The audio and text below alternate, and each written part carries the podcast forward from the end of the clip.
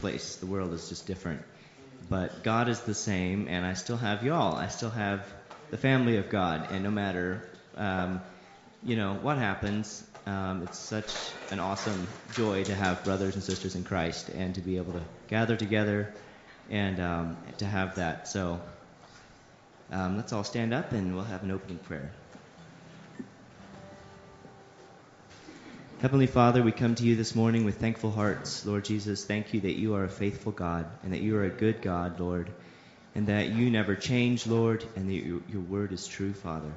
Lord, as we gather here this morning, I pray that we would be reminded um, just of your faithfulness, of your goodness to us, Lord Jesus. Thank you for the unfathomable love that you have for each one of us, Lord, and that you, you never leave us or forsake us, Lord Jesus.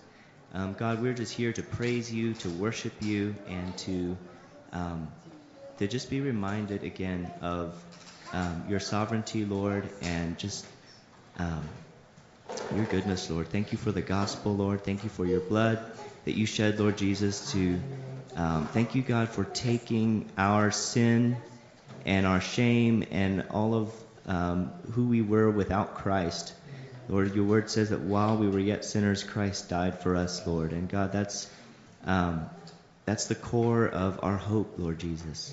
That you have come and made a way for us to have fellowship with you, Lord.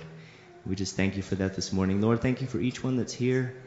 And I just ask that you'd be glorified in our midst this morning. We give you all the praise and glory. In Jesus' name, amen. amen. Sing together. Here we are. We are giving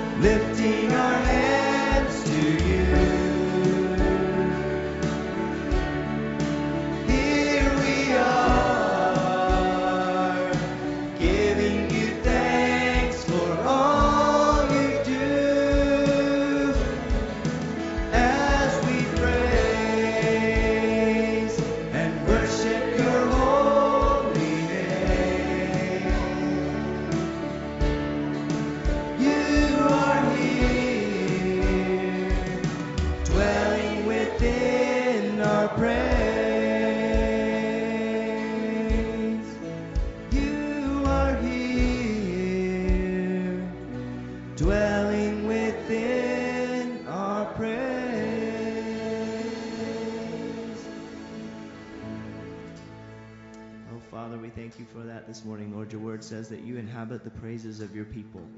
God, what an awesome privilege it is. Um, God, that we can sing praise to you and you inhabit that, Lord. And you are here with us, Father. Lord, we just praise your name. Thank you.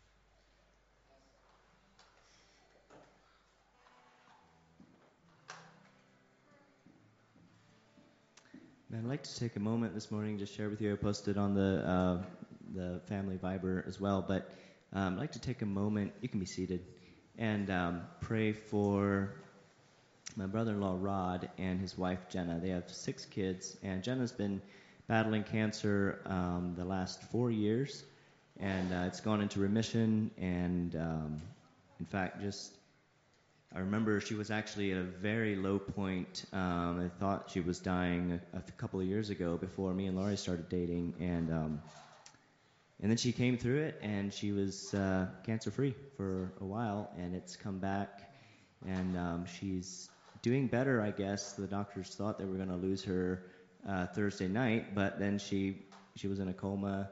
Um, she's got three tumors on her brain, and there's bleeding, and, and she was having stroke-like symptoms. Um, but she is awake now, I guess, last I heard, and um, is actually at home, which is just sounds crazy. And um, but they're going to go uh, check for, or I guess consult for treatment, uh, radiation treatment for the tumors on her brain uh, tomorrow morning. So uh, if we could just all, yeah, just uh, take a moment and pray for them, I would uh, really love that. Lord Jesus, God, our hearts um, ache with the, the Yoders, Lord, and Rod and his wife and, and the children. Um, God, I can't imagine how it must be living in that state of just the stress and not knowing what to expect, not knowing what's going to happen, Lord. Um, Father, you have given Jenna um, life and you've healed her in the past. And Lord Jesus, we ask that if it's your will, that you would just bring her through this, God, that you would work a miracle uh, Lord. But God, you know what's best. Lord Jesus, you are sovereign, and Lord, we we trust you no matter what happens. Lord, I pray, God, more than just for physical healing, God, that you would surround each one of those children and, and my brother Rod, God, that you would give them the peace that passes all understanding, Lord Jesus, that you would give them a supernatural peace and rest, um, God, that they would not fear the future, but they would know that it's in your hands, and God, that you are greater and you are bigger than any trial that we face. Father, we just ask that you would uh, bless them today and just, uh, God, we lift them to you. In Jesus' name, amen. Let's also pray for uh, the Morgan family. Anthony, do you want to share? Because uh, I think Village did you share something on our uh, church family? Yeah. about Sean? Um, mo- most of us know the Morgan family. Uh, for those of you that, that don't, they're a family in Tennessee, and we've gotten to know the, the family. The boys have been in and out here over the years. Sean has been here a number of times, and Sean was, uh, our mother was, was fighting cancer for I think eight to nine years or something like that, and, and we kind of walked through uh, the ups and downs of that with their family to a certain degree. But uh, uh, the other day, Sean did go home to be with the Lord. She's finally healed, and she just she had a tremendous testimony of serving the Lord, and, and uh, she's been you know, a single mom for years and raised all these kids and raised them all to love the Lord and and was just a real rock for that family and, and the legacy she pretty incredible. So let's let's pray for the family that and that they would not uh, be shaken in this time of, of having uh, another mom. I think uh, maybe all but one of the kids is married now, but uh, have their own families. But especially pray for the Morgan family uh, this morning. That their comfort would be in the Lord and that they would continue to find their joy and peace in Him. Father, I come to you in this time. it's, it's hard to say goodbye to those we love, and we especially think of, of the Morgan family this morning and, and the difficulty of, of saying goodbye to a mother who was really their strength in this life, who's their, their rock. And we taught them and pointed them in, in your ways. And we thank you for her testimony of that, Father. But I pray that, that that life that she lived would continue to live out in the lives of her children, and that they would be found faithful as well. I thank you for their testimony that I've heard so far of them trusting in you through this time. So just wrap your arms around them this morning, Father, and, bring a special comfort to them and a joy in their hearts, knowing that their mother is now healed and in your presence. And I pray that you give them joy to continue to serve you and knowing that one day, one day soon, they'll be reunited, Father. I just pray a special blessing on them this morning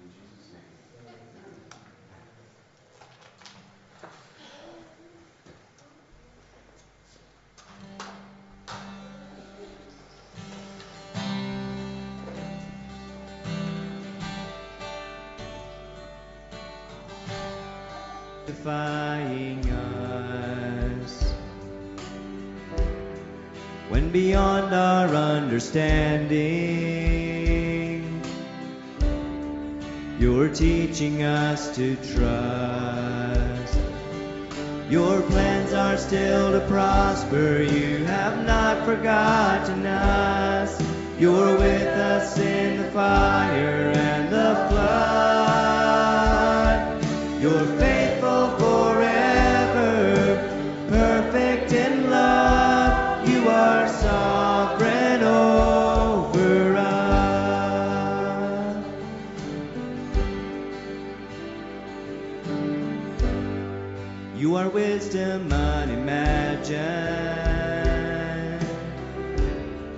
Who could understand your ways?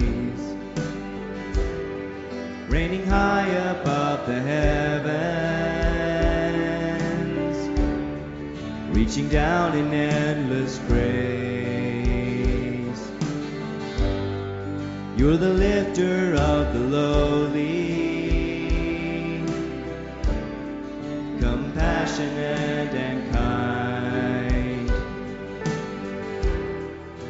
surround and you uphold me, and your promises are my delight. Your plans are still to prosper, you have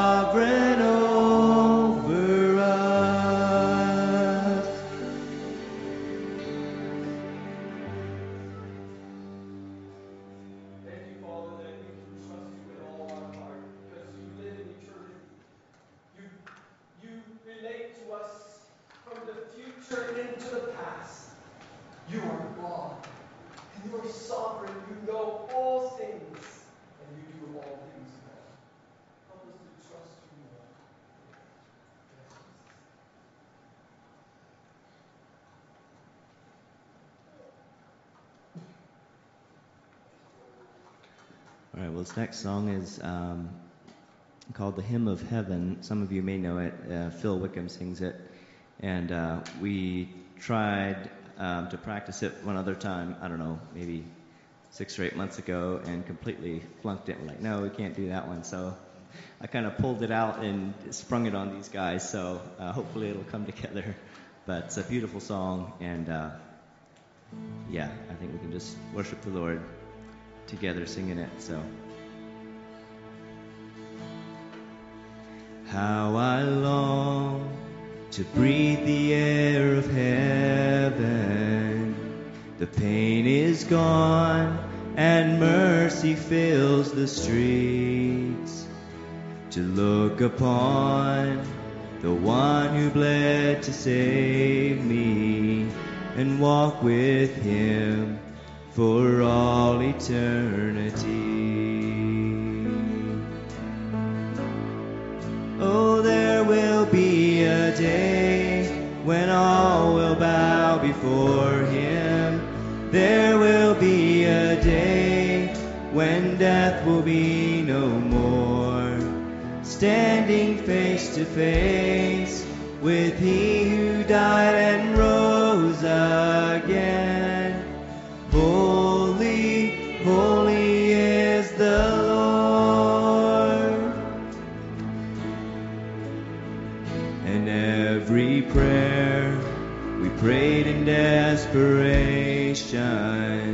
the songs of faith we sang through doubt and fear.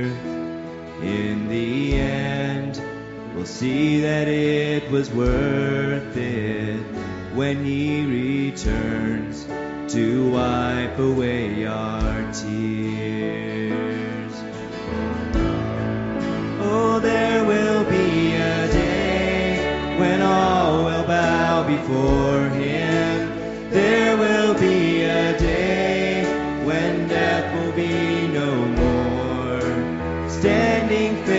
face with He who died and rose again.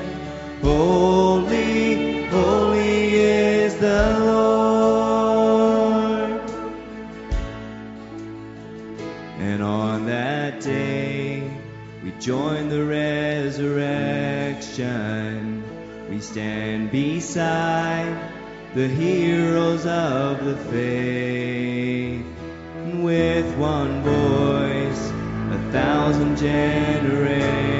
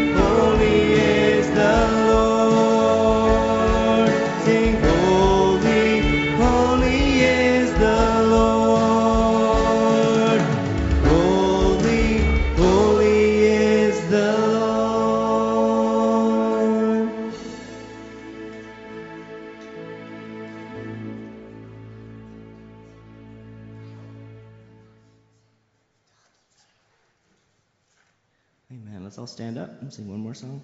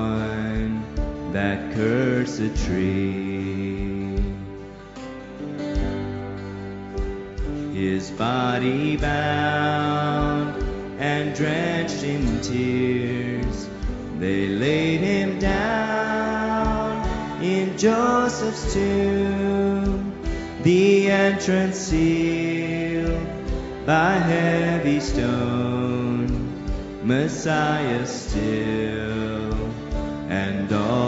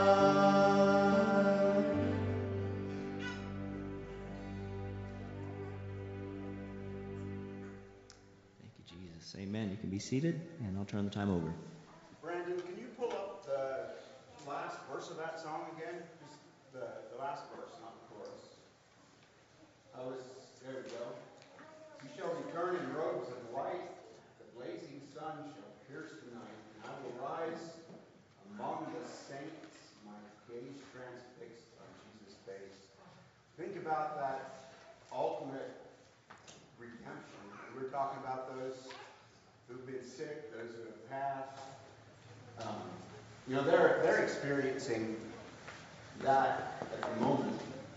And I was thinking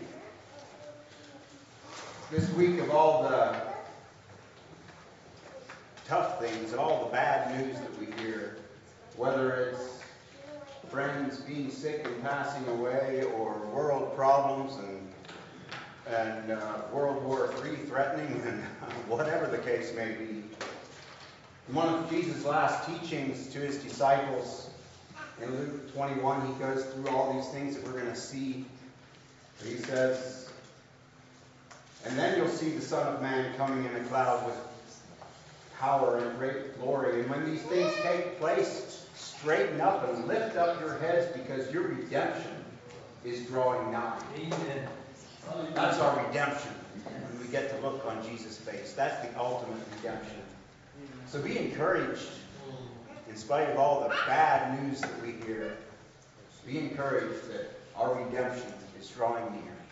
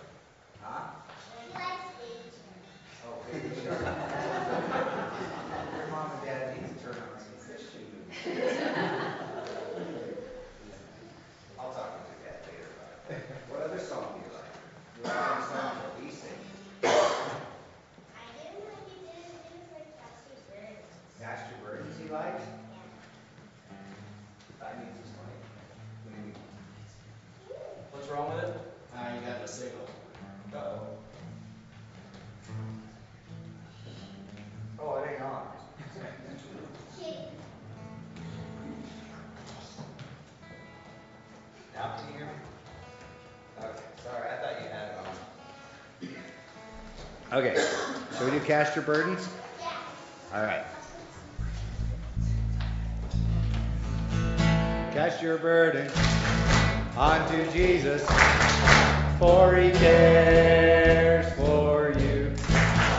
Cast your burdens onto Jesus, for he cares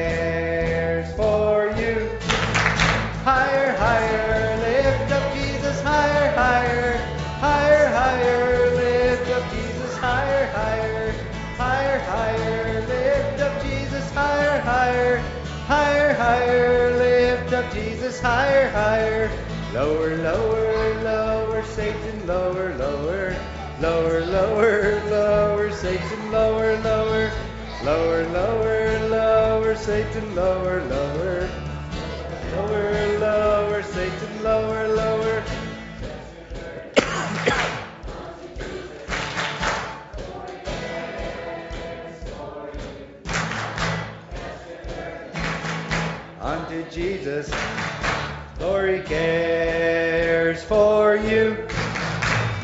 Higher, lift up Jesus, higher, higher, higher, higher, lift up Jesus, higher, higher, higher, higher, lift up Jesus, higher, higher, higher, higher, lift up Jesus, higher, higher, lower, lower, lower, Satan, lower, lower, lower, lower, lower, Satan, lower, lower, lower, lower, lower, Satan, lower, lower. Lower, lower, lower, Satan, lower, lower. Higher, higher, lift up Jesus, higher, higher. Higher, higher, lift up Jesus, higher, higher. Higher, higher, lift up Jesus, higher, higher. Higher, higher, lift up Jesus higher, higher. Good job. Give me five. Give me five? Good job. All right. That's what we just did?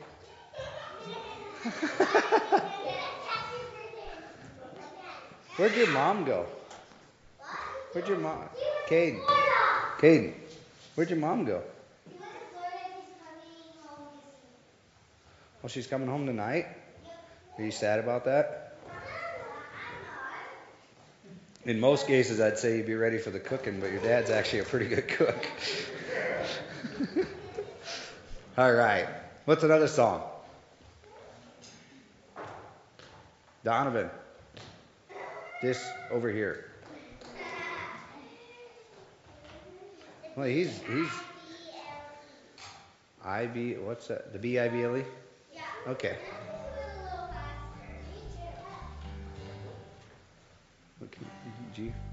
The B I B L E. Yes, that's the book for me.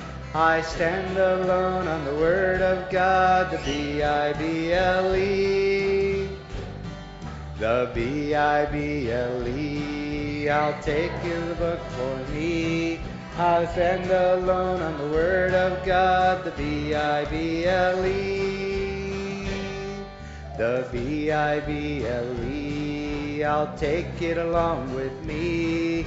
I'll read and pray and then obey the B I B L E. You didn't know that verse? Hmm. I've sang that since I was.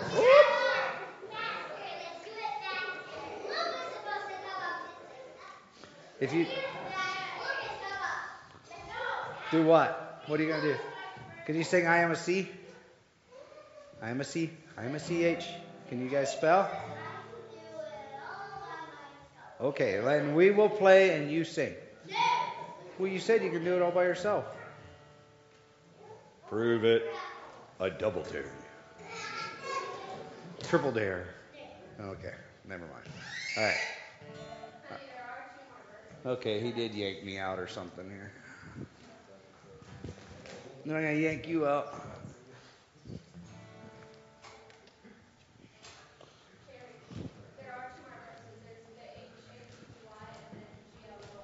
Oh. Oh, on the beat. Is that what you wanted to sing yet? Okay. I'm H A P P Y. I'm H A P P Y. I know I am, I'm sure I am. I'm H A P P Y. I'm J O O Y. I'm J. What are we spelling? Down and take me home to J L O R Y. I was trying to figure out what we were spelling. Sorry. I am a C? Is that, huh? Hmm. I am a C. I am a CH. I am a C H R I S T I N.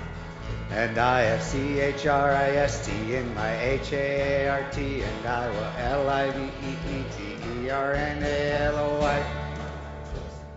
Faster? I am a C. I am a C H. I am a C-H-R-I-S-T-I-N. And I have C-H-R-I-S-T in my H-A-R-T. And I will L-I-V-E-T-E-R-N-A-L-O-Y. I am a C. I am a CH. I am a C-H-R-I-S-T-I-N. And I have C-H-R-I-S-T in my H-A-R-T. And I will L-I-V-E-T-E-R-N-A-L-O-Y. That's fast enough. I can't I can't spell faster than that. All right. Another song? You got a song? Leaning on the Lord's side?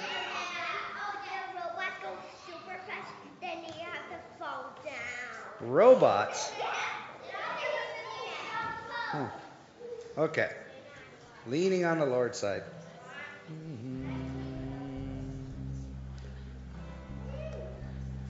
Tell me whose side are you leaning on? Tell me whose side are you leaning on? I lean, I lean, I lean, I lean, I'm on the Lord's side. I lean, I lean, I lean, I lean, I'm leaning on the Lord's side. Tell me whose side are you praying on? Tell me whose side are you praying on?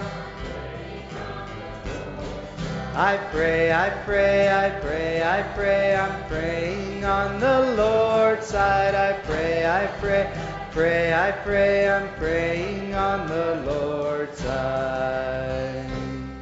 Tell me whose side are you singing on? Tell me whose side are you singing on? I sing, I sing, I sing, I sing, I'm singing on the Lord's side. I sing, I sing, sing, I sing, I'm singing on the Lord's side.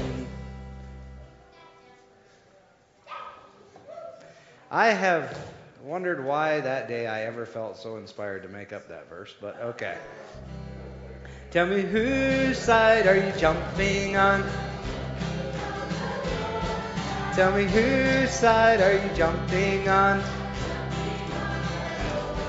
I jump, I jump, I jump, I jump, I'm jumping on the Lord's side. I jump, I jump, I jump, I jump, I'm jumping on the Lord's side. I can only hope that that verse someday, when you're made, when you're given a choice to either follow what is good and follow the Lord, or follow that which is evil and make a wrong choice, that you are so quick you jump to the Lord's side. That's my that's my hope. Okay. Another one? Hmm? King of the jungle. What'd you say? You need somebody to come up for King of the Jungle? Hmm. Who are you guys thinking about this morning? Lucas, Brad, Michael, Brandon, Anessa, Megan, Heidi. What? Oh, Lucas, you are so popular.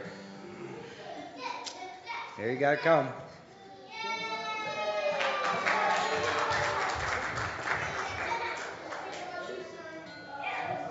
We'll try not to make you do too much dancing up here in your socks. You'll slide around a little too much. All right. So you guys, who else did you want?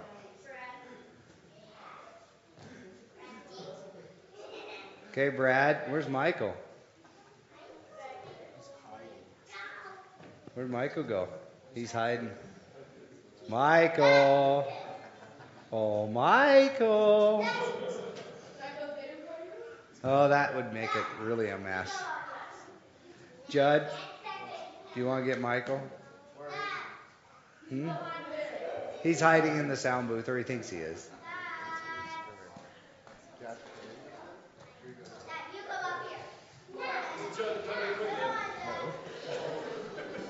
Thanks, Judd. All right. There's one more. Brandon. Brandon. Brandon.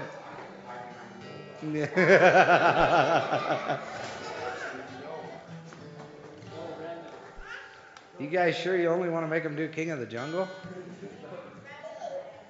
No, we got to figure out something a little bit more.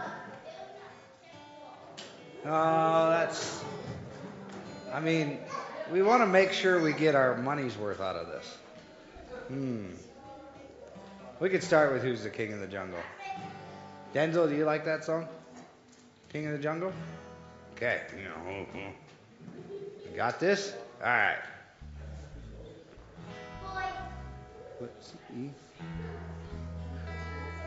Who's the king of the jungle? Who's the king of the sea? Who's the king of the universe? And who's the king of me? I tell you, J E S U S. Yes, He's the king of me. He's the king of the universe, the jungle and the sea. Who's the king of the jungle? Who's the king of the sea? Who's the king of the universe? Who's the king of me? I tell you, J E S U S. Yes, he's the king of me. He's the king of the universe, the jungle and the sea. Whaley, whaley, whaley. Well, we got that finalized. Is there, what do you want? J E S U S. What's one more? That's right. Good job. All right. What's one more? Um, trying to think. Um, how does walk, walk, walk in the light go? It's a great day to praise the Lord. Okay. We'll see if these guys can. Okay. So Brandon, Brad, you have to stand in front of these guys and show them how it's done. Stand looking at me. Come on. Stand here and look at me. Yep. Brandon, back up a little bit. Stand beside Brad. Thank you. Michael, right here. Good job. All right. Mm, okay, watch, Saretta. It's a great day to praise the Lord. It's a great day to praise the Lord. It's a great day to praise the Lord. Walking in the light of God. Walk, walk, walk in the light. Woo! Walk, walk, walk in the light. Woo! Walk, walk, walk in the light. Woo! Walking in the light of God. It's a great day to love the Lord. It's a great day to love the Lord. It's a great day to love the Lord. Walking in the light of God. Walk, walk, walk in the light. Woo! Walk, walk, walk in the light. Woo! Walk, walk, walk in the light. Walking in the light of God. It's a great day to serve the Lord. It's a great day to serve the Lord. It's a great day to serve the Lord. Walking in the light of God. Walk, walk, walk in the light. Walk, walk, walk in the light. Woo! Walk, walk, walk in the light. Walking in the light of God. Good job. All right, you guys can, the children can stay seated and the older ones can go back. Yeah.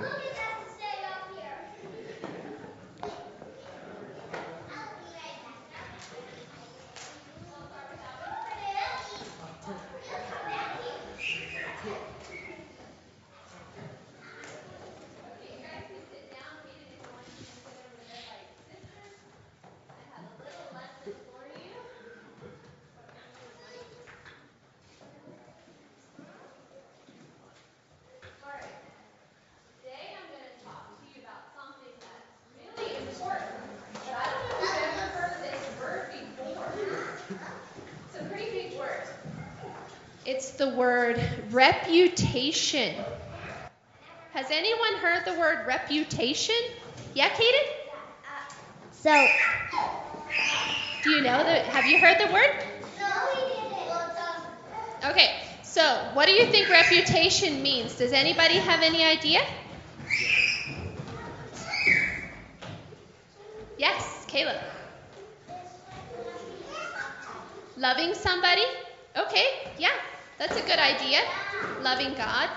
Okay, I'm going to talk about a guy named Daniel. Okay? Daniel in the Bible. Um, and I'm going to read Daniel 1, verse 1 through 21. Okay? He's having so much fun just running around. Okay, so this is a guy that had a good reputation. All right? You can have a good reputation and you can have a bad reputation. But we want to have a good reputation. And that, okay, so reputation means what people think of someone because of their attitude, actions, or what he or she has said. So it's kind of what people think of you. Um, here, let's not touch this, okay? Can you sit back a little bit? All right, listen up. During the third year of King Jeroboam's reign in Judah, King Nebuchadnezzar of Babylon came to Jerusalem and besieged it. The Lord gave him victory over King Jeroboam of Judah and permitted him to take some of the sacred objects from the temple of God. Hey, Benny, can you be quiet? So Nebuchadnezzar took them back to the land of Babylon and placed them in the treasure house of his God. Then the king ordered Ashpenaz, his chief of staff, to bring to the palace some of the young men of Judah's royal family and other noble families who had been brought to Babylon as captives. Select only strong, healthy, and good looking young men, he said. Make sure they are well versed in every branch of learning, are gifted with knowledge and good judgment, and are suited to serve in the royal palace. Train these young men in the language and literature of Babylon. The king assigned them a daily ration of food and wine from his own kitchens. They were to be trained for three years, and then they would enter the royal service.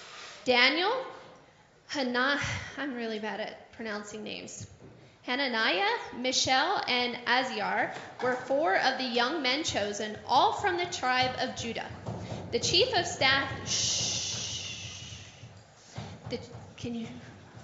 It's hard to hear. The chief of staff renamed them with these Babylonian names Daniel was called Belshazzar, Hananiah was called Shadrach, Mishael was called Meshach, and Azariah was called ben- Abednego. Do those names sound familiar? Hmm. but Daniel was determined not to defile himself by eating the food and wine given to them by the king. He asked the chief of staff for permission not to eat these unacceptable foods. Now, God had given the chief of staff both respect and affection for Daniel. But he responded, I am afraid of my lord the king, who has ordered that you eat this food and wine. If you become pale and thin compared to the other youths your age, I am afraid the king will have me beheaded. Man, what a king. Daniel spoke with the attendant who had been appointed by the chief of staff to look after them, and he said, Please test us for 10 days on a diet of vegetables and water. Daniel said, At the end of the 10 days, see how we look compared to the other young men who are eating the king's food. Then make your decision in light of what you see. The attendant agreed to Daniel's suggestion and tested them for 10 days. At the end of the 10 days, Daniel and his three friends looked healthier and better nourished than the young men who had been eating the food assigned by the king.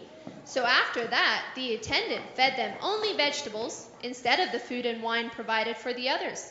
God gave these four young men an unusual aptitude for understanding every aspect of literature and wisdom, and God gave Daniel the special ability to interpret the meanings of visions and dreams. When the training period ordered by the king was completed, the chief of staff brought all the young men to King Nebuchadnezzar. The king talked with them and no one impressed him as much as these four men. So they entered the royal service. Whenever the king consulted them in any matter requiring wisdom and balanced judgment, he found them ten times more capable than any of the magicians and enchanters in his entire kingdoms. Daniel remained in the royal service until the first year of the king of until the first year of the reign of King Cyrus. So God had ordered Daniel and the people of Judah to not eat certain foods. And when they were taken captive by King Nebuchadnezzar and his kingdom, they were told that they had to eat these certain foods. But Daniel said, You know what? My God said that I'm not allowed. So I'm not going to. Hey, Benny. Shh. So he, even though the king had told him that they had to, he said, No, I'm not going to. And you know what? God blessed him. But he had such a good reputation with the king and the people there. And then later on, Shadrach, Meshach, and Abednego, they were the ones that wouldn't um, they wouldn't bow to King Nebuchadnezzar, remember? And they were in the fiery furnace and they weren't burned, and Jesus was actually there with them. But anyway, so talking about a good reputation, Daniel had a really good reputation. Um, I have some questions for you about the story. See how well you were listening. Why did the servant want Daniel and his companions to eat the king's food? Why were they supposed to eat these the king's food? He had all this amazing food for them to eat. Why do you think he wanted them to eat it? Hey Benson, Benson, come here, please. Come. Why don't you sit up over here? That way you can listen. There you go. Do you know why he wanted them to eat this food? Did he want them to get super weak to serve in his kingdom? No, he wanted them to be strong and healthy, right? Just like the others. And is that what happened? No, they actually ate vegetables and other foods, and they got even stronger than the ones that were eating all this amazing food because they obeyed God. Because he didn't want to eat or drink anything unclean, what did Daniel ask to be served instead? Vegetables and water. Yep. Do you think normally people get super strong on vegetables and water? Yeah. Maybe. Water is very healthy and vegetables. But usually, if you want to get really strong, you have to eat a ton of meat too. But they didn't eat any meat and they got so strong, stronger than all the others. What? That was a miracle.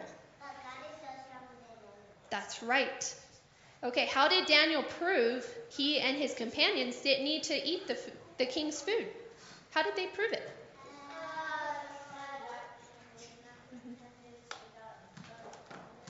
Yes, exactly. He tested it for 10 days, and after 10 days, they were stronger and looked better than all the others who had eaten the king's food. How was Daniel rewarded for having a strong reputation of one who honors God? How was he rewarded? Huh? He did serve in the palace, but he was given something else by God. Do you remember what it is? No? He was given knowledge and wisdom, and he was allowed to serve the king, right? Even more so than all the others. In Daniel's time, certain foods were considered unclean and forbidden. What are some things in our world that can make for a bad reputation? What are some things that we can do that would make for a bad reputation that if someone hears or sees, they're like, oh no, that's not good? What's something that we can do that would make a bad reputation? Yes, Caleb. Like if someone gets hurt.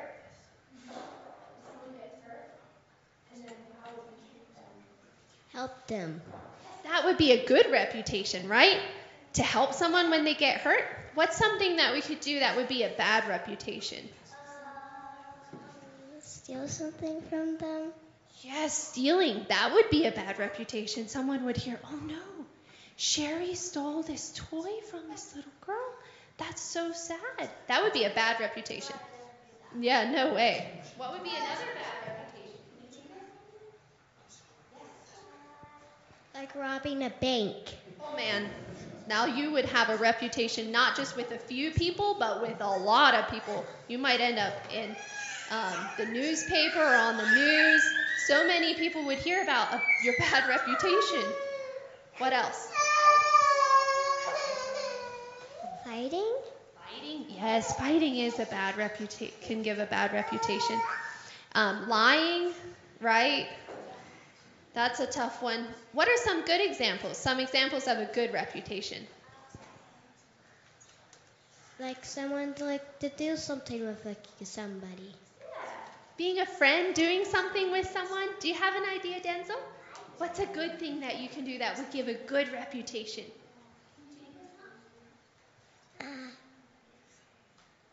Somebody's playing with me. Yes, playing with someone. What do you think, Tiffany? Helping somebody. Oh, yes. That would be a great reputation to have, knowing that Tiffy is always such a good helper. Uh, helping someone when they're opening presents. Oh, you are very good at that. You helped you helped Christy this last week when she was helping and you gave her all the gifts. That was so sweet. That's a very good reputation. Mm, like if you're like what was it? I forget. Um, uh, mm,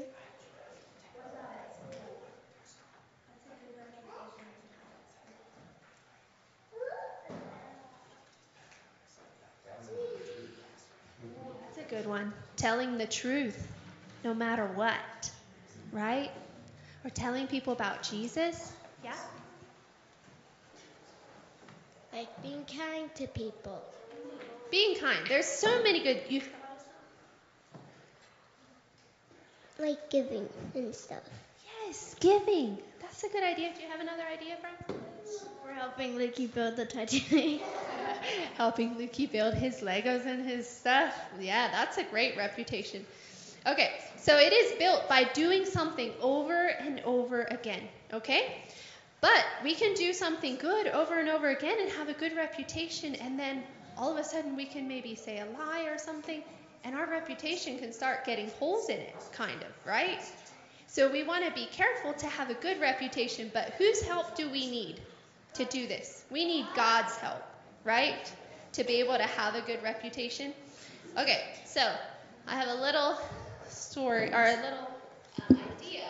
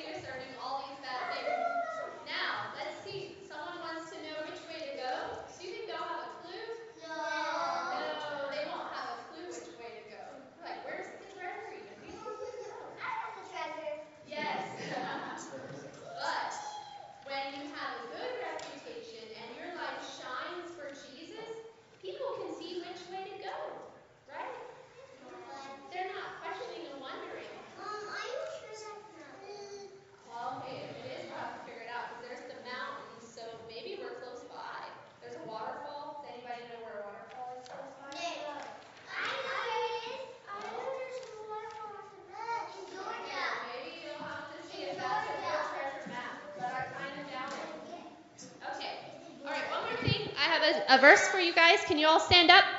Stand up. Well, I have two maps, and yeah, you can keep those. okay, listen up. I have a verse for you. Listen, Benny. Listen. Even children are known by the way they act, whether their conduct is pure and whether it is right. Proverbs 20, verse 11. Even children are known by the way they act, whether their conduct is pure and whether it is right. Proverbs 20, verse 11. So I want each of you guys to take one of these and try to memorize it this week. Okay?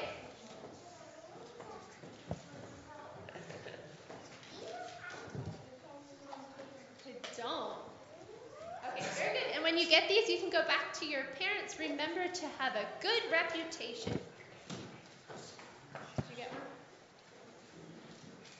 Here, JJ. Are you going to take all the little pieces too?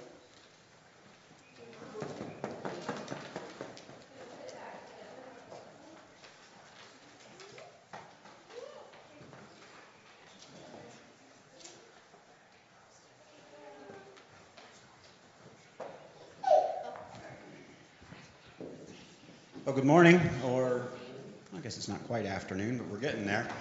It's good to have you all here. Um, thank you all for sharing, and uh, it's been a blessing to be here this morning. I don't think we have a whole lot of announcements. Um, we were supposed to have Bible study this week, right? But that is being canceled due to some people likely traveling to uh, Tennessee for Sean Morgan's funeral. So um, I don't think there's any other announcements other than uh, the meal that's going to be served afterwards. Uh, but before we do that, uh, let's eat a little bit more uh, spiritual food. I think Phil's going to have a word here for us this morning. So let's pray. Father, I thank you that you are here with us this morning. I thank you for the time that we've had already and worshiping and praising you, hearing from you already. Thank you for uh, drawing our hearts to you. I pray that you would open your word to us this morning again and help us to receive it and to be changed by what we hear this morning. We ask this in Jesus' name. Amen.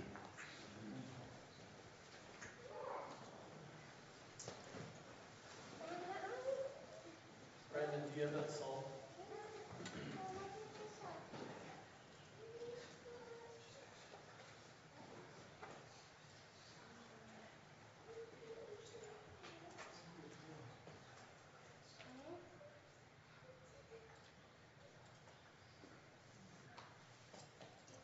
Has it always been this way? So even from the beginning, men hated Jesus.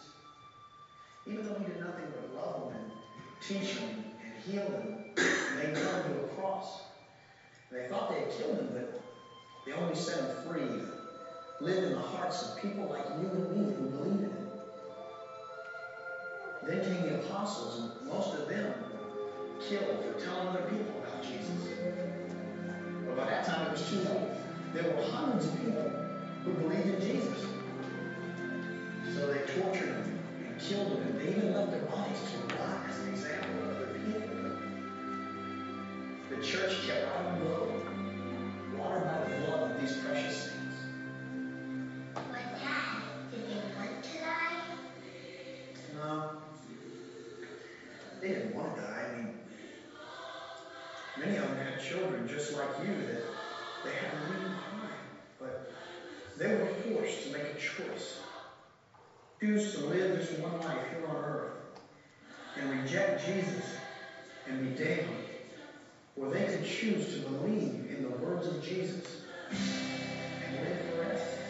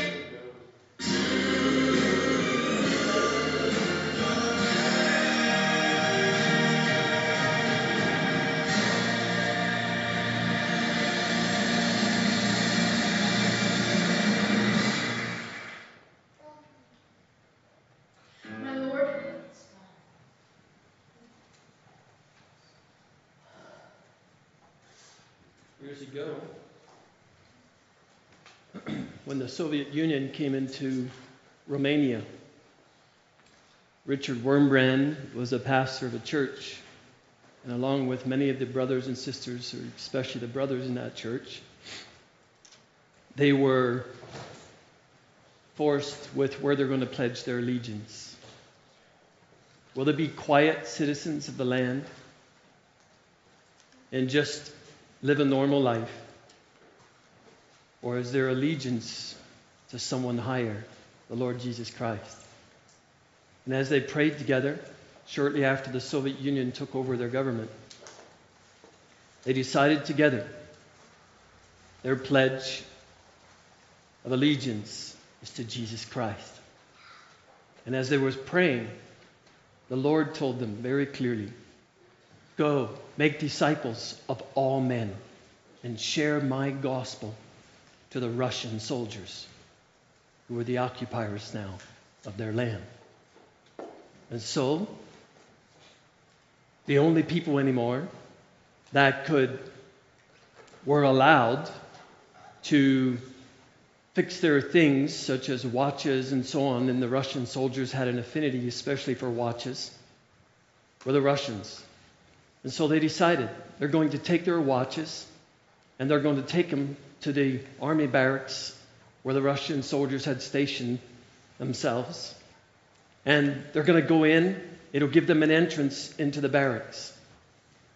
And then they're going to share the gospel with these men that Jesus Christ is Lord. They're not. And He loves them, and He came to die for them, and He can redeem them from this life. And they did so. And one by one, as they did so, they were arrested and put into prison. They were beaten. And as they were there in prison, encouraging each other, suffering daily beatings because they wouldn't give out the names of their brothers and sisters in Christ. They would not betray one another. They would not say who else is a Christian. They protected each other in that way. To try to make them talk one day, the Russian prosecutor came in with one of the men's young boys. As I recall, he was about 12 or 13 years old. And in the presence of the cell in the middle of the courtyard, began beating this young man and torturing him in a way that I'm not going to describe today. But as they did so, the father of this boy broke down. And he said, Stop it, stop it. I'll give you all the names. I'll give you anything you want. Let my son live. And the son, in his pain, and he died shortly later. And the father immediately fell on his face and repented that very moment. And he pledged allegiance to the Lamb again. They could not rob him of his faith, even by torturing his son in front of his face. Is he worth that to you? Today, as we are sitting here on our nice cushioned chairs, our brothers and sisters across the world are suffering at the hands of people who hate God. They're still experiencing the exact same thing. And in fact, you and I are right now.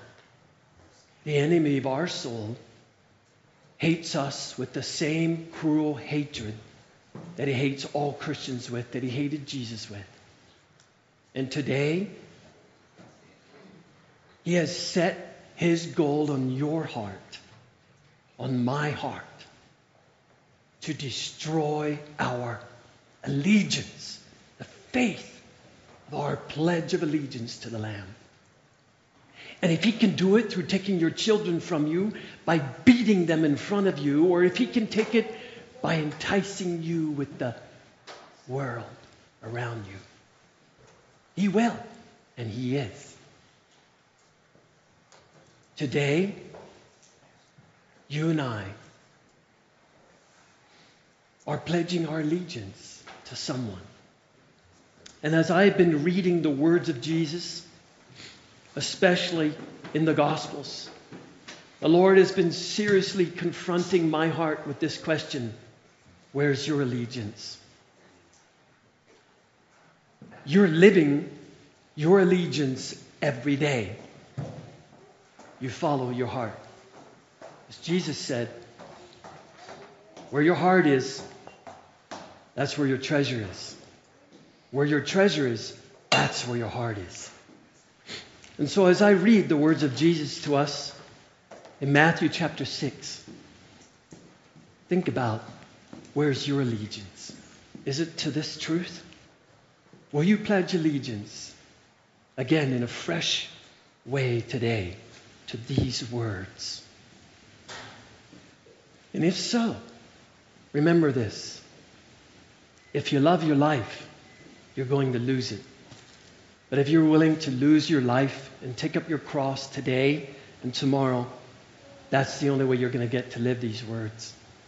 It's through losing our life to pledge allegiance, allegiance to Him. You can't have your life and His. You can't have your will and His in your life. You can't have His ambition and His goals and yours unless you make yours His. He's gentle, and his spirit has been submitted to the Spirit of God. He's pledged allegiance. It's to those who are crying, who mourn. Wait, do you consider someone who is weeping blessed? How are you dealing with all the death? In our generation in, our, in the last few years that we're experiencing. People are dying all around us, whether it's from COVID or cancer or war or sickness. How are you dealing with this? Is your allegiance to this truth? Is your faith here? In John chapter 11, this is what Jesus said when confronted with the death of his friend Lazarus. Verse 25 of John chapter 11. Jesus said to her, I am the resurrection and the life. He who believes in me shall live even if he dies. And everyone who lives and believes in me shall never die. Do you believe this? Where's your allegiance? To this life or eternal life? It's at one or the other. If you believe this, death will lose its sting to your soul.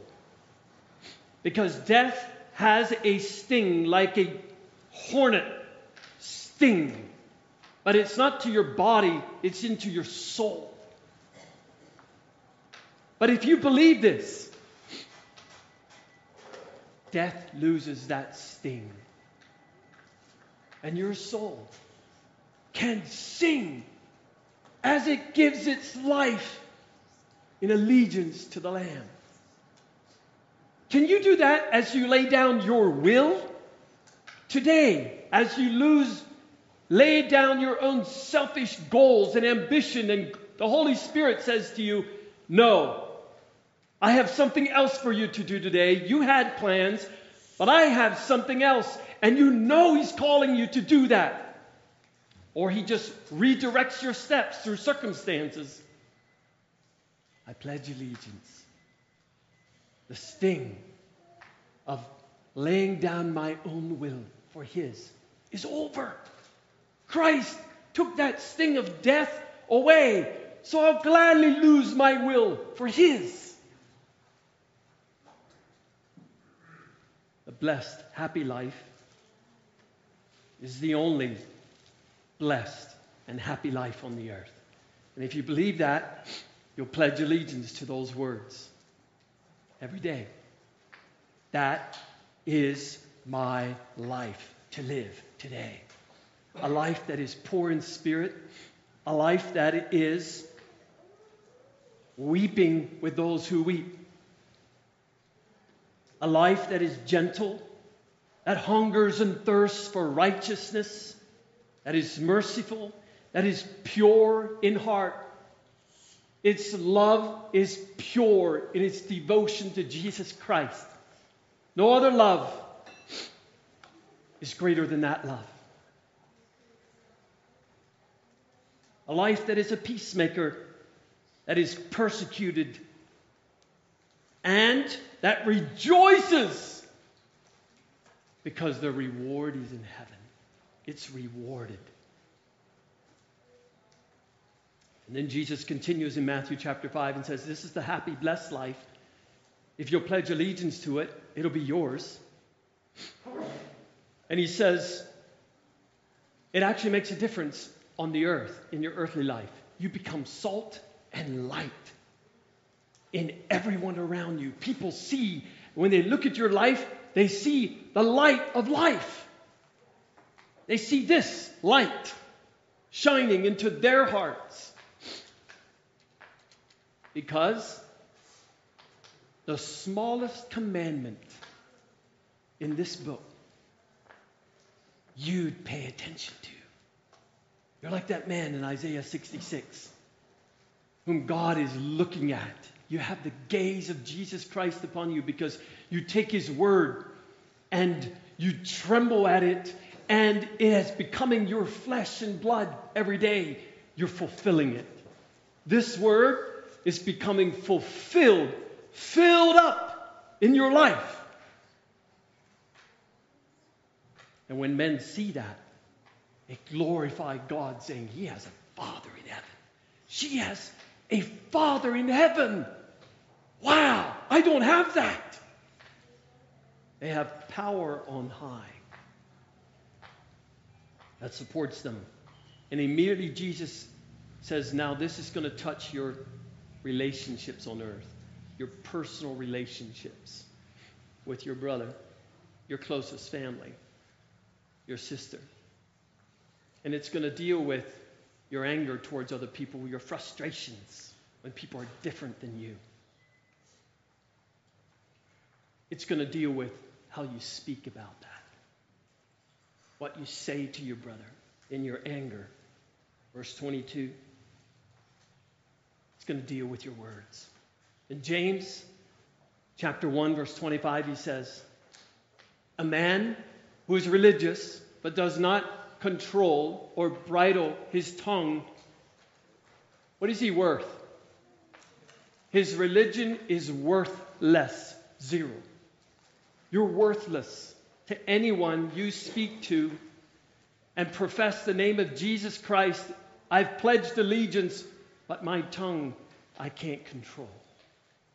It doesn't speak life, the, this book. Speaks my own life, my own thoughts, my own ways. It's just like everyone else's. My tongue is just like everyone else's I live around with. And Jesus says, if that's the case, that's the first issue we need to deal with. And then he goes down further and he says, well, actually, the tongue is only controlled by the heart.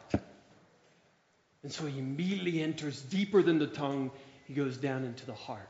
And in Mark chapter 7, Jesus said, It's not what enters into your mouth that defiles the man, it's what comes out of the heart.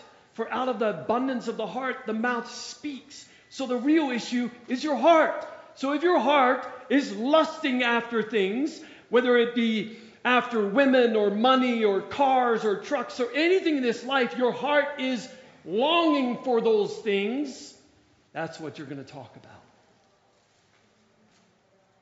And it's your heart that guides your eye in your hands. It's your heart. So Jesus is now dealing with not just your tongue and your eye and your hand. He's saying, I want to change your heart. And that's why David prayed in Psalm 51 Lord, create in me a clean heart and renew a right spirit within me. It was his heart that was his problem. And it's still our heart that is our problem. And that's why God promised in Ezekiel this promise to you and I today. Have you read this promise that God promised to do in Ezekiel chapter 33?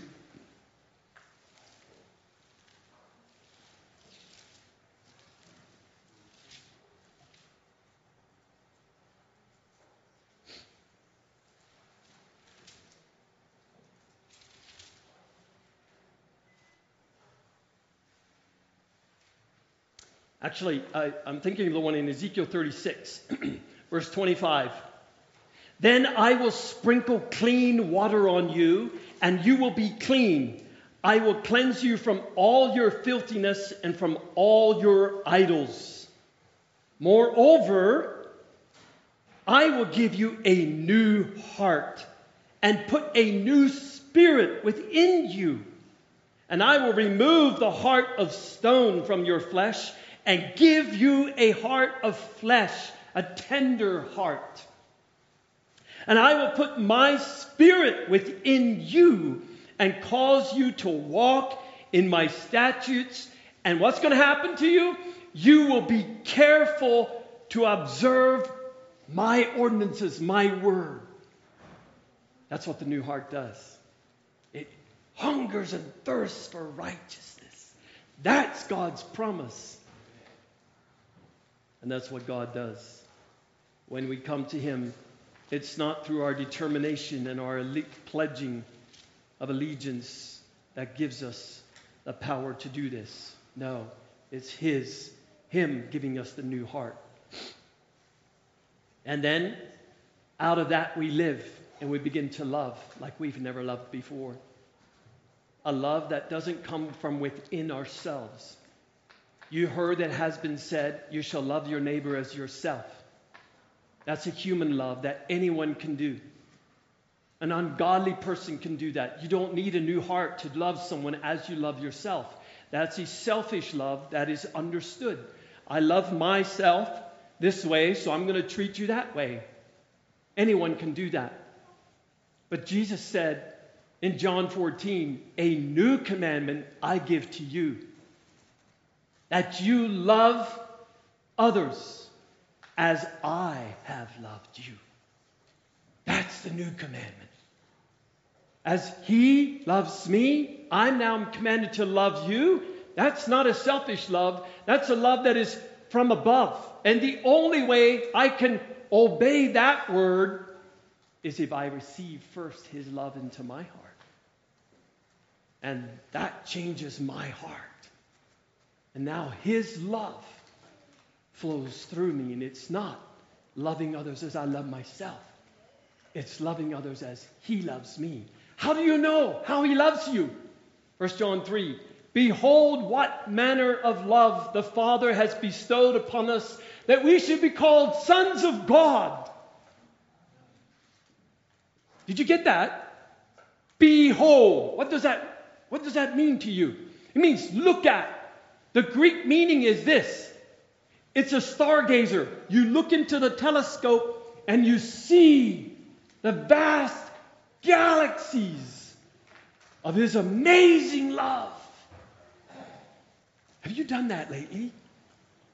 Looked in this love story and seen how much He loves you?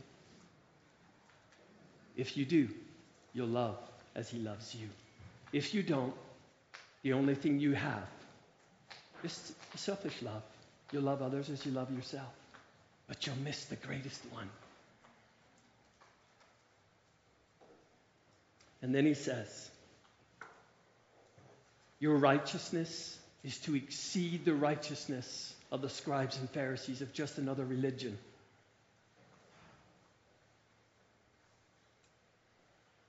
Be ye therefore perfect, even as your heavenly Father is perfect. Now in chapter 6. Beware of practicing your righteousness before men to be noticed by them. Otherwise, you have no reward with your Father who is in heaven. Are you an unrewarded Christian? You know how many Christians are unrewarded by their Father? Everyone who is a showman is unrewarded.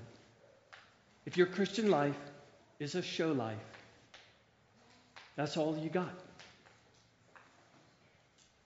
When therefore you give alms, or that word in the Greek is simply doing good. When you go about doing good, there's this wonderful thing about Jesus that Peter preached to the first Gentile Christians whom the Holy Spirit came on in Acts chapter 10. And Peter was there telling them about Jesus, Cornelius, and his household. And he said, Jesus, who was endued with power from on high, went about doing good. But you don't know. I don't know near all that good that he did the first 30 years of his life. Do you know any of that good? It's a secret. Why? His reward is there, not here. But he did go about doing good. That's what his life was about. And Jesus, very interestingly, right after he said this, was no hypocrite. He lived what he preached. In Matthew chapter 8, it says he came down from the mountain and the multitudes were there and there was a leper came to him and bowed down to him saying, "Lord, if you're willing, you can make me clean." And he stretched out his hand and touched him saying, "I am willing, be cleansed." And immediately his leprosy was cleansed. And Jesus said to him, "Shh, don't tell anyone. See that you tell no one. Go show yourself to the priest, do what the law says, and go home. That's what Jesus said to him. Has Jesus ever done this thing in your life? Given you a new heart? Cleansed you from a sin? And said that word to you? Shh. This is between you and me. Don't tell. Do you have any rewards like that in your personal relationship with Jesus? Or are you an unrewarded Christian? Because you had to go tell everyone. Do you know what Jesus did to me? Do you know what Jesus did for me? Everyone knows all your secrets that you've Jesus has with you. Now, there is a time of testimony, of talking about God's goodness and his great works with us.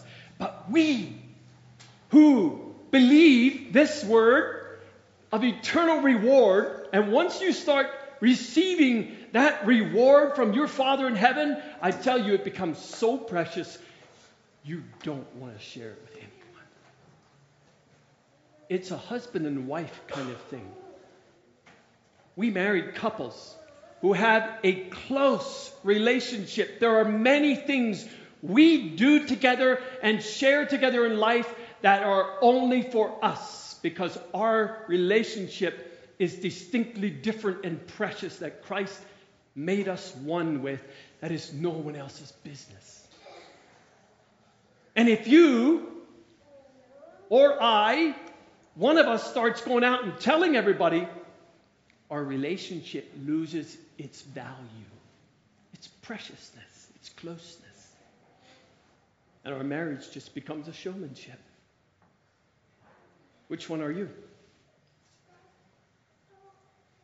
When therefore you give alms, do not sound a trumpet before you as the hypocrites do in the synagogues and in the streets, that they may be honored by men. Truly I say to you, they have their reward in full. The praise of men is all you get. No other reward. You have no reward with your Father in heaven. That's an insecure Christian. And I love the words of Paul in 1 Corinthians chapter 4. He tells the church there at Corinth, he says, I don't judge, and whether you judge me doesn't really matter because my praise is of God who looks at the motive of my heart, and my reward is with him. Do you have that secure relationship with God today? Do you walk with him like that? Then you have you are a rewarded son and daughter of your father. I tell you, you know this as a child of God. You're sitting here, you know where your rewards are. Whether you hardly have anything in the bank or whether you have a lot in the bank. Now, let me ask you which kind of a person would you rather be?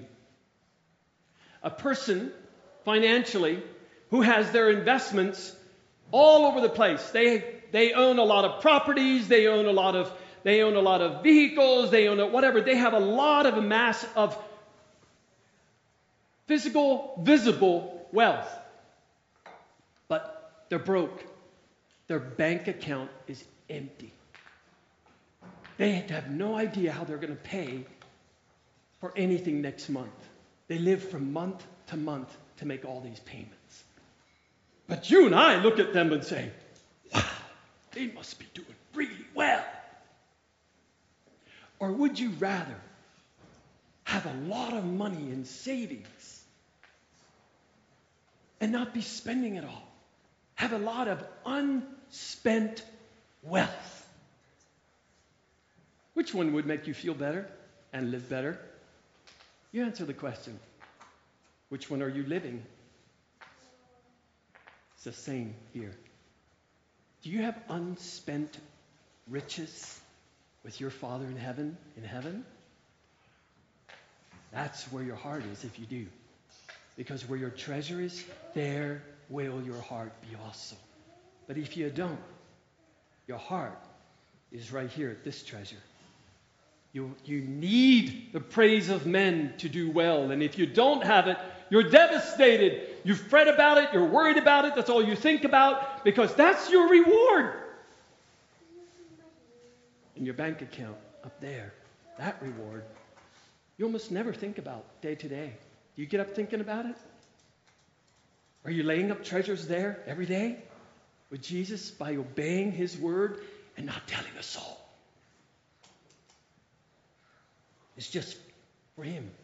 But when you give alms, do not let your left hand know what your right hand is doing, that your alms may be in secret, and your Father who sees in secret will repay you. And when you pray, do not be as the hypocrites, for they love to stand and pray in the churches, synagogues, which was their church, and on the street corners, open public prayer meetings, in order to be seen by men. He's a prayer warrior. Have you heard of this guy? He prays all night, all the time. How does anyone know that? Who told anyone? He must have. Someone left it slip. Oops. Now he's paid in full. That's the only reward he gets. But when you pray, go in your inner room and shut your door and pray to your Father who is in secret. That's where He is. He's in the secrets of your heart. That's where He is. That's where He lives. And because He's there, your Father who sees in secret will repay you. How will He repay you? He's going to answer your prayers. But shh, you won't let anyone know you were praying, or you'll lose the reward. You'll just be paid in full right now. Have you ever been, as a Christian, tempted to do this? Be honest with yourself.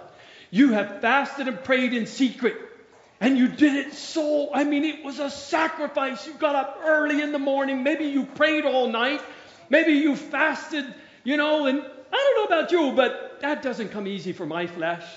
How many of you love to fast? For days, skip meals, and do it secretly where no one knows? No, no one does. Our flesh doesn't.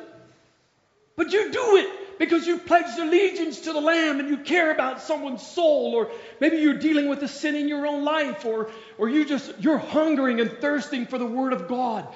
And the Lord fills you with His Holy Spirit. And maybe you're praying for someone else. Boom! God answers your prayer. Now, what are you going to do? Oh, by the way, we were praying. Yeah, did you hear so and so got born again? Did you hear so and so? God did great things for them. God did a miracle for them. Yes, I heard. Oh, brother, we were praying for you. You know, we're part of this. Where's your reward? Do you have any secret prayers that no one knows about until the day you die? Any? Or are you a penniless Christian, just living on pennies? Your prayers are worth a penny, you know, penny to the dollar. In heaven, that is. Who do you, where's your pledge of allegiance when you pray? And when you are praying, do not use meaningless repetition as the Gentiles do, for they suppose that they will be heard for their many words. You feel like you have to pray long, say a lot of words to be heard? God loves noisy Christians, doesn't he? Where do you get that in the Bible? You know what I think, what I what I see in Jesus is that when he prayed all night, he didn't pray to be heard.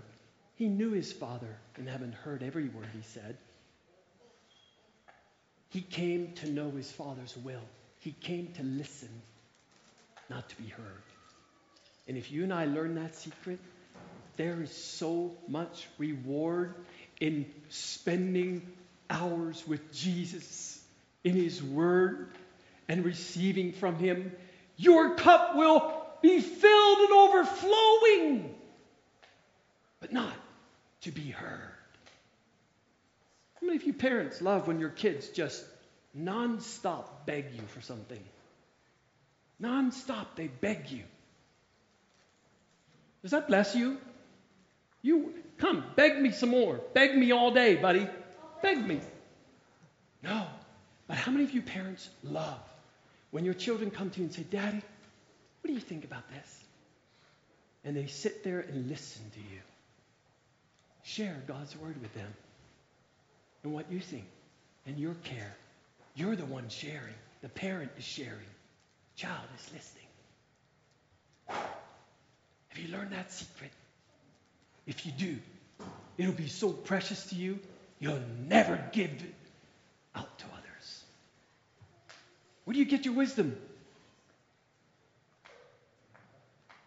From others or from Him? Therefore, don't be like them. For your Father knows what you need before you ask Him. Pray then in this way. Notice this Our Father who's in heaven. I have a dad in heaven. He's my dad. Hallowed be your name. You see how amazing He is. Who He is. takes a while to see that, by the way, for that to dawn into your heart. Thy kingdom come, thy will be done. Do you see what he's wanting? Lord, I want your will to be done, your kingdom to come in my life. What is that? What is that will for me today? I've come to listen and to do on earth as it is in heaven. Give us this day our daily bread. I come to receive. And forgive us our debts as we have forgiven our debtors. And do not lead us into temptation, but deliver us from evil. For thine is the kingdom and the power and the glory. Do you see the full surrender? The full surrender is epitomized, it's perfectly exampled in Jesus in the garden. Father, not my will, but, oh, if there's some way, could you let this pass from me? Nevertheless, I give you my will. Was the Father's will Jesus' will? No, it was not. So Jesus surrendered. Do you experience that in prayer? In your prayers to the Father, your secret prayers. That's an amazing reward. And whenever you fast, do not put on a gloomy face as the hypocrites do. They neglect their appearance in order to be seen fasting by men. Truly, I say to you, they have their reward in full. But you, when you fast, anoint your head and wash your face. Eat in front of other people by all means. Fast secretly. So that you may not be seen fasting by men, but by your Father who is in secret. And your Father who sees in secret will repay you. Not here in this life, but somewhere else. Do not lay up for yourselves treasures upon earth. Don't look for the treasure on earth, where moth and rust destroy, where thieves break in and they steal you, steal your things, but lay up for yourselves treasures in heaven, where neither moth nor rust destroys, and where thieves do not break in or steal. For where your treasure is, there will your heart be also. The lamp of the body is the eye. Therefore, your eyes clear, your whole body is full of light. But if your eyes bad, your whole body is full of darkness. And if therefore the light that is in you is darkness, how great is that darkness? Have you ever been in great darkness? I remember being in Haiti many years ago, and we were way back in the hills, and there were no city lights anywhere. And when you went out at night, I put my hand out like this, and I couldn't see my hand. It was so dark, I couldn't see a thing. How great is that darkness? You can't even see your hand in front of you when that darkness fills your soul. No one can serve two masters, for either will hate the one and love the other, or he will hold to the one and despise the other. You cannot serve God and mammon.